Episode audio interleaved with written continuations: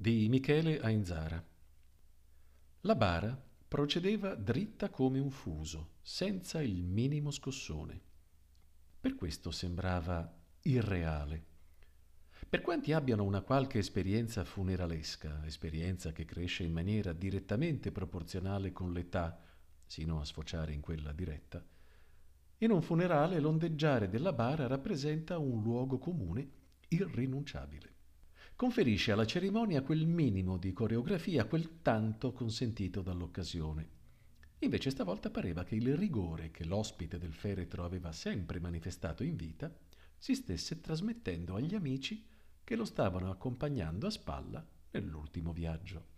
Contravvenendo a una delle fondamentali regole dei funerali, il corteo sfilava sotto un sole allegro e caldo e il lutto cominciava a creare qualche problema ai più sensibili al calore. La folla era densa. Il corteo doveva attraversare le principali vie della città e chiudersi davanti alla chiesa che era stata disegnata per la funzione. Le due ali si aprivano al passare del triste fardello per tutto il percorso e le mani di qualche ammiratore tentavano un timido approccio col legno noce chiaro, reso quasi incandescente dalla calura di una mattinata di piena estate. Sembrava che nemmeno dopo la sua morte fosse permesso toccarne le spoglie mortali. Tutte le disposizioni testamentarie erano state fatte rispettare dalla vedova come solo lui, in vita, avrebbe preteso. I sei designati al trasporto della bara erano stati previsti nelle ultime volontà, così come il percorso, sette chilometri, e la chiesa che avrebbe ospitato la funzione. Il parroco, intimo amico del defunto, non fu colto impreparato dal luttuoso evento preannunciato da una lunga e penosa sofferenza. Perciò, già da un po', si era scritto alcune righe su cui imbastire un discorso che poi avrebbe tenuto a braccio.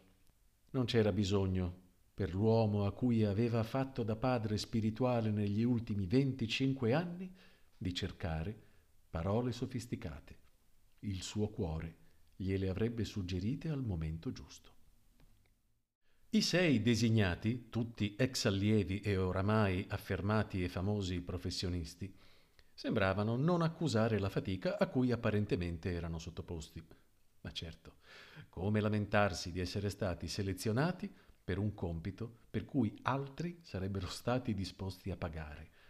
L'invidia si poteva leggere chiaramente nella faccia dei colleghi sparsi durante i sette chilometri del tragitto. Per non parlare della gente comune, semplici ammiratori, per cui portare la bara del maestro avrebbe significato assaggiare un pezzetto del gran mondo e finire sulle pagine dei maggiori quotidiani nazionali. I primi tre chilometri furono abbastanza agevoli, tutto sommato il peso era diviso per sei e questo pensiero sollevava il morale di tutti. Verso la fine del quarto chilometro si verificarono i primi episodi di conflittualità costrittiva. Ciascuno, stanco e sudato sotto il sole, che cresceva di intensità, cominciava a pensare che qualcuno stesse facendo il furbo e certamente non potevano essere né quelli di coda né quelli di testa, altrimenti la bara avrebbe fatto un bel volo il pensiero dei due davanti e dei due dietro si concentrò magicamente sui due di mezzo, che effettivamente, forti della loro posizione di, come dire, puro sostegno, stavano alleggerendo il loro apporto.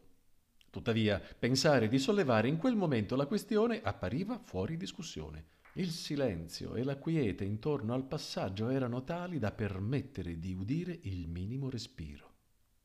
Figuriamoci un rimprovero o addirittura una lite. Uno di loro, in cuor suo, non riusciva a spiegarsi come mai in questo funerale, il funerale del maestro, nessuno applaudisse al passaggio della bara. Dopo tutti gli applausi inutili che ormai accompagnavano i funerali di chiunque, proprio qui doveva imporsi rigoroso e sobrio il silenzio. Bisognava andare avanti. Il sudore che colava negli occhi e la calca che spingeva intorno impedivano ai sei di vedere esattamente dove si trovassero. Si potevano fare solo stime del tutto approssimative. In termini di distanza si poteva pensare di essere a metà strada, ma la salita di fronte alla chiesa avrebbe portato via un bel po' di tempo ed energie. L'importanza del compito li teneva insieme, anche se la fatica stava diventando veramente insopportabile. Bisognava cercare di pensare a qualcosa che distraesse fino alla fine. Purtroppo condividere quel compito con persone con le quali i rapporti si erano diradati, se non addirittura deteriorati da anni, e non aiutava la ricerca di elementi rilassanti. Improvvisamente, come un'esplosione non annunciata, si parò davanti a loro la salita della chiesa che terminava con la famosa scalinata dei 118. Leggenda popolare voleva che la scalinata dei 118 fosse detta così in ricordo della battaglia che vide soccombere durante la prima guerra, sotto il piombo nemico, un consistente numero di soldati. Molto semplicemente invece il nome era dovuto ai suoi 118 gradini da 25 cm l'uno, difficilmente affrontabili in una circostanza ordinaria, figuriamoci con una bara di oltre un quintale sulle spalle. La folla si accalcava sempre più fitta, a mano a mano che ci si avvicinava alla chiesa, rendendo difficoltoso il passaggio dei portatori. Infatti gli ammiratori, quelli più accaniti che si erano portati lì fin dalle prime ore del mattino per accaparrarsi i posti in chiesa, e in mancanza di meglio sulla scalinata dei 118, cominciavano a pretendere un maggiore contatto con le ultime vestigia mortali del regista, e le ali si aprivano con sempre maggiore sforzo. Alle volte era addirittura necessario forzare il blocco con movimenti rapidi e bruschi, facendo ondeggiare pericolosamente la bara. Solo allora il blocco dava segni di cedimento e si poteva procedere ancora per qualche metro. La vedova, che seguiva sorretta a braccia da altri tre famosi attori, anch'essi rigorosamente indicati nel testamento per lo scopo, interpretava questi incespicamenti nel corteo come un ulteriore segno di devozione al grande artigiano del teatro, come il regista in vita soleva definire se stesso umilmente, e ogni volta scoppiava in un pianto singhiozzante che pareva dovesse porre fine da un momento all'altro alla sua, da quel giorno in poi, tragica esistenza. La folla circostante, colpita dalla devozione cieca di questa giovane vedova, non resisteva alla tentazione di indirizzarle qualche parola di conforto, commentando poi a bassa voce, ma non tanto, quanto la stampa e la televisione siano alle volte veramente vigliacche e bugiarde. Come si poteva credere, dopo aver assistito coi propri occhi a queste manifestazioni di dolore, come si poteva credere che la donna potesse aver avuto o avere degli amanti vivendo a fianco di un uomo così straordinario? Che motivo avrebbe avuto di disperarsi così sapendo che una clandestina consolazione la stava attendendo di lì a poco? Eh, quando si ama, si ama, e poco importa se lei era di trent'anni più giovane, anche se alcuni uomini più cinici, si sa, si davano di gomito al passaggio della bella attrice. Fortunatamente, poche manifestazioni di cattivo gusto, i soliti avvoltoi da funerale. Dietro alla vedova, sempre da disposizione testamentaria, si snodava la colonna di amici e parenti in ordine decrescente di importanza. Anch'essi cominciavano ad avere problemi di tenuta termica, pur non portando nulla sulle spalle, ma con dignità incedevano rispettando la progressione della bara, che per la verità arrancava sempre di più su per la ripida e invincibile scalinata dei 118. I chilometri pesavano nelle gambe e i sei designati erano veramente stanchi. Un vecchio attore, presente tra i primi davanti alle porte della chiesa, giurò di avere sentito uno di loro bestemmiare. Tra i denti, ma di bestemmia si trattava. Ora, che importanza dare alle parole di un vecchio attore, eh? Corroso dagli anni e dall'invidia, che aveva sempre rimproverato al maestro di averlo abbandonato a metà strada dopo avergli promesso mari e monti. Si era inventato questo ignominioso episodio per infangare gli ultimi istanti della carriera terrena dell'artigiano o effettivamente uno dei portatori si era lasciato sfuggire qualcosa? Nessuno di coloro vicini al vecchio attore è stato mai in grado di confermare l'episodio della bestemmia. Chi aveva la faccia affondata nelle mani per il dolore, chi si soffiava il naso, chi in quel momento si allacciava una scarpa. Insomma, nessuna conferma. ma nemmeno nessuna secca smentita. La bara, nel frattempo, era giunta a pochi gradini dal grande portale. A un certo punto, un improvviso cedimento di un portatore fece pericolosamente beccheggiare la bara all'indietro. I sei disperati, per impedire che il voluminoso contenitore franasse prima a terra e poi giù per i 118, dovettero retrocedere velocemente riscendendo di circa 20 gradini. Fu una scena che, vista dalle finestre sovrastanti la scalinata, dovette essere di un certo impatto spettacolare. Non appena la bara accennò a regredire, la folla, oramai richiusasi alle spalle, si riaprì di botto, richiudendosi però sul davanti. Era come se si fosse venuto a creare una specie di guscio mobile, rispettoso della sacralità del saccello. Nessuno aveva osato intervenire in aiuto dei sei. Solo loro erano stati ammessi al trasporto. Questa era stata una delle ultime volontà del maestro. Una volta recuperati gli ultimi 20 gradini, che alla fine dei conti erano diventati 40 per un gran totale di 158, si poté finalmente gioire del fresco all'interno della chiesa. Fu quasi un colpo però dopo tutta quella strada. Il sudore si gelò all'istante sui corpi dei portatori, provocando immediate reazioni. Un paio starnutirono, ma furono impossibilitati a soffiarsi il naso fino a che non ebbero posato la bara. La chiesa era già gremita, come si diceva, fino dalle prime ore del mattino, anche se le prime bancate erano state riservate ai familiari, agli amici intimi e alle autorità. Il sindaco in persona, malgrado la capitale in quel momento stesse attraversando un momento caldo, aveva garantito la sua presenza. La bara giunse finalmente davanti all'altare dove era stato preparato il supporto destinato ad accoglierla. Venne posata con una certa fretta, ma i presenti furono molto comprensivi, date le circostanze. Stavolta, però, anche gli ultimi, in fondo alle navate, grazie all'ottima acustica dell'edificio, giurarono di aver sentito una cosa molto simile a un culo. Anche qui, però, era tutto da verificare. Ci volle un po' perché le prime bancate, quelle riservate, si riempissero. La vedova arrivò per ultima, malgrado fosse stata per tutto il tempo tre passi dietro alla bara. Improvvisamente era sparita per riemergere un buon quarto d'ora più tardi.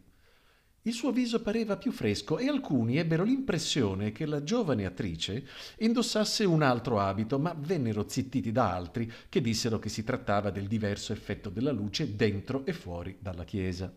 All'arrivo del sindaco, accompagnato da quindici uomini della scorta, si sollevò un brusio. Il famoso senatore e commendatore della Repubblica, ora sindaco della capitale, era venuto in forma strettamente privata a rendere omaggio alla salma. Dopo aver attraversato cavallerescamente la navata di centro, con grande istinto scenico rallentò progressivamente il passo e si soffermò davanti al feretro. Appoggiò una mano sul legno, che finalmente si stava raffreddando, e chinò la testa in segno di dolore. I momenti trepidanti che seguirono furono per ciascuno dei presenti molto toccanti.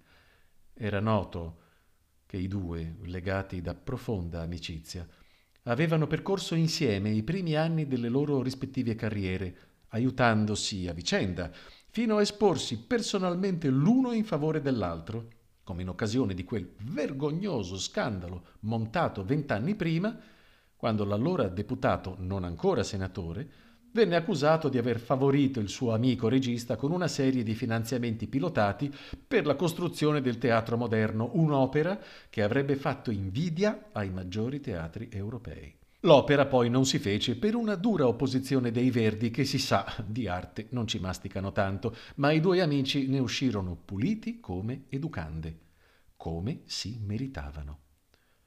Un abbraccio commosso fra il sindaco e la vedova sciolse la tensione che si era accumulata durante i lunghi attimi di raccoglimento del vecchio amico per il vecchio amico. Qualcuno, ma più per una reazione nervosa, tentò un applauso, ma venne subito messo a tacere da sguardi intensi e dolorosi. Il prete, uscito mestamente dalla sacrestia, si avvicinò all'altare, picchiettò il microfono un paio di volte con grande professionalità e incominciò. Caro Duccio, E a questo punto un singulto a lungo represso nel petto della vedova esplose in un pianto presto soffocato dalla pronta consolazione del sindaco. Caro Duccio, che differenza c'è fra il mio mestiere e il tuo? Lo so, ho chiamato il mio mestiere e qualcuno può anche storcere il naso se vuole.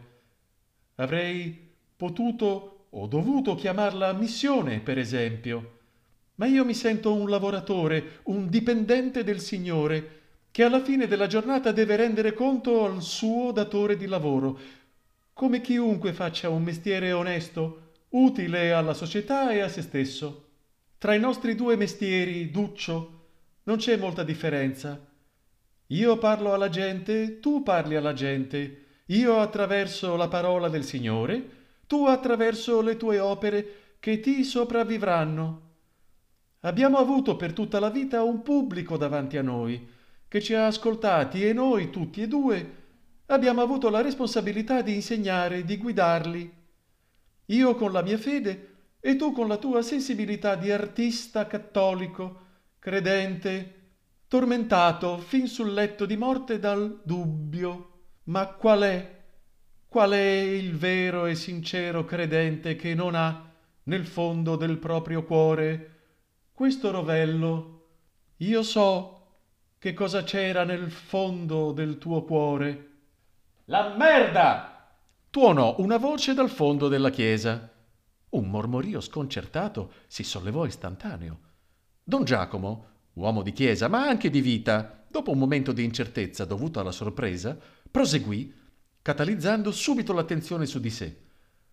Tanto amore per la vita, tanto amore per la tua arte, per il tuo teatro, quello che definivi il tuo teatro, non per vanità, ma con lo stesso trasporto con cui un figlio guarda al padre, o un padre guarda a un figlio. Di mignotta! E non era la stessa voce. Proveniva da un'altra parte e poi decisamente una voce di donna, mentre il primo era senz'altro un uomo. E questa volta il brusio fu più sostenuto e un po' più lungo. Eh, don Giacomo riportò l'attenzione su di sé con consumato mestiere, ma il vociare discreto e persistente faticava a scemare. Bisognava trovare argomentazioni forti ed essere preparati a un altro eventuale attacco. Eh, un, un rapporto di famiglia, dunque, come il mondo del teatro spesso richiede. Affetti e passioni, ma anche conflitti. Ho sentito spesso parlare di te come di una persona autoritaria, rigida, collerica anche. Io ti conoscevo bene e so quanto tutto ciò ti pesasse. E mi pregavi di intercedere presso il Signore affinché ti perdonasse, ma Lui vede e sa, sa che tu lo facevi trascinato dal tuo grande spirito di abnegazione e che era un modo come un altro per dare lezioni di vita e di lavoro. A dispetto dei tuoi scatti, e quanti ne ho visti io personalmente, quante volte abbiamo litigato, caro fratello. Tutti possono testimoniare che grandissimo stronzo, maestro e artista tu sia stato. Don Giacomo stavolta aveva deciso di proseguire imperterrito. Purtroppo aveva notato che la terza voce proveniva ancora da un angolo diverso. Ci hai dato molto, Duccio, e con te... e con te e con te se ne vanno i soldi che mi dovevi, i tuoi sogni, le tue fantasie, la tua magia. Vedo qui, davanti a me, il volto dolce e sofferente di tua moglie, quella grandissima Troia. Don Giacomo non poteva più restare indifferente. Le voci si moltiplicavano e risuonavano all'interno della chiesa con irriverente potenza e si meravigliò di come certe parole, mai finora pronunciate là dentro, almeno così ad alta voce, potessero assumere anch'esse la loro sacralità. Fratelli, fratelli, io capisco che il dolore possa scuotere fin nel più profondo, ma vi prego di contenervi. E per il rispetto che in primis è dovuto alla casa del Signore, e per il rispetto per un uomo, che non fosse altro per il grande artista che è stato in vita e ora qui, davanti a noi, pronto per essere ricevuto all'inferno. Improvvisamente il brusio, che a tutta prima sembrava di disapprovazione per le voci che si levavano a una a una isolate, si distinse lentamente in singole esclamazioni sempre più tristemente chiare. Pezzo di merda, farabutto, bugiardo, imbroglione, lui e quella zoccola che si portava dietro. La vedova istintivamente si voltò, ma la voce riprese No, non dico a te, parlavo di quell'altra. Un ragazzo sui 25, biondo platino, molto, molto carino, con un completino attillato che fino a qualche momento prima sembrava inconsolabile, si parò davanti alla vedova e, le strillò in faccia Sei tu che lo hai rovinato! Sei tu che lo hai fatto diventare così! Lui era buono, era buono! 150 kg di bara per 7 chilometri mi ha fatto portare quel coglione e non gliela posso neanche far pagare perché è già morto! esclamò uno dei sei portatori, ma subito dopo si avventò sulla bara, seguito a ruota dagli altri cinque. Sepolte le antiche ruggini, i vecchi compagni di accademia afferrarono il feretro con un vigore inaspettato, dopo la fatica di qualche tempo prima, e lo sollevarono senza prestare più tanta attenzione alla stabilità. Nel frattempo nella chiesa si stava scatenando il putiferio e come è noto le rivolte fanno fatica ad accendersi, ma quando si trova qualcuno pronto a cominciare, eh, il branco è sempre disponibile a lanciarsi nella mischia, una volta che la responsabilità principale non sia più identificabile, ben inteso. Per cui Don Giacomo si trovò di fronte a una vera e propria sommossa popolare che vedeva coinvolta la totalità dei presenti. Vecchi e giovani attori, semplici ammiratori e pubblico di sempre si stavano scagliando sulla bara che veniva portata fuori dalla chiesa a braccia. La vedova e il sindaco si erano dovuti proteggere dietro alla testuggine formata dalle quindici guardie del corpo che con una certa difficoltà tentavano di tutelare l'incolumità dei due. Aiutami Alberto, ti prego, che succede? diceva la vedova stringendosi al sindaco. Ah, allora era vero che te la fai col sindaco, eh? Alcune signore eleganti di una certa età le si fecero sotto, minacciandola col dito. Al di fuori, grazie a un velocissimo tam tam che aveva portato la notizia fino ai piedi del corteo, sette chilometri più a valle, tutti erano già pronti a ricevere il feretro come si meritava.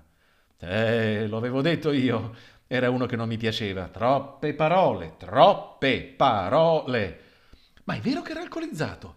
Alcolizzato? Cocainomane, altro che, e frocio. Ma dai! Con tutte quelle donne che aveva sempre intorno. Una copertura, una copertura. Intanto la bara, minacciosa, avanzava giù per la scalinata dei 118.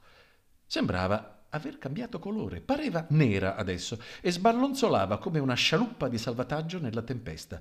I fischi e gli insulti si sovrapponevano in un concerto osceno. Ognuno dei presenti, improvvisamente, aveva trovato un motivo di livore verso il defunto. Da non si sa dove saltarono fuori ortaggi, uova e ogni altra sorta di bene da lancio che andarono a colpire la bara. In memoria dei vecchi tempi dell'avanspettacolo, io calcavo le tavole dei cinema di periferia quando la maggior parte dei miei colleghi si faceva le pippe all'accademia, soleva spesso ripetere simpaticamente l'umile artigiano. Qualcuno recuperò un gatto morto che, lanciato dalle ritrovie, andò a cozzare sul coperchio con un rumore sinistro. Un omaggio alle origini? Il gatto atterrò col muso in avanti, perfettamente disteso a pelle di leone, fiero nell'espressione, orgoglioso di essere stato scelto come simbolo per l'estremo viaggio del grande maestro.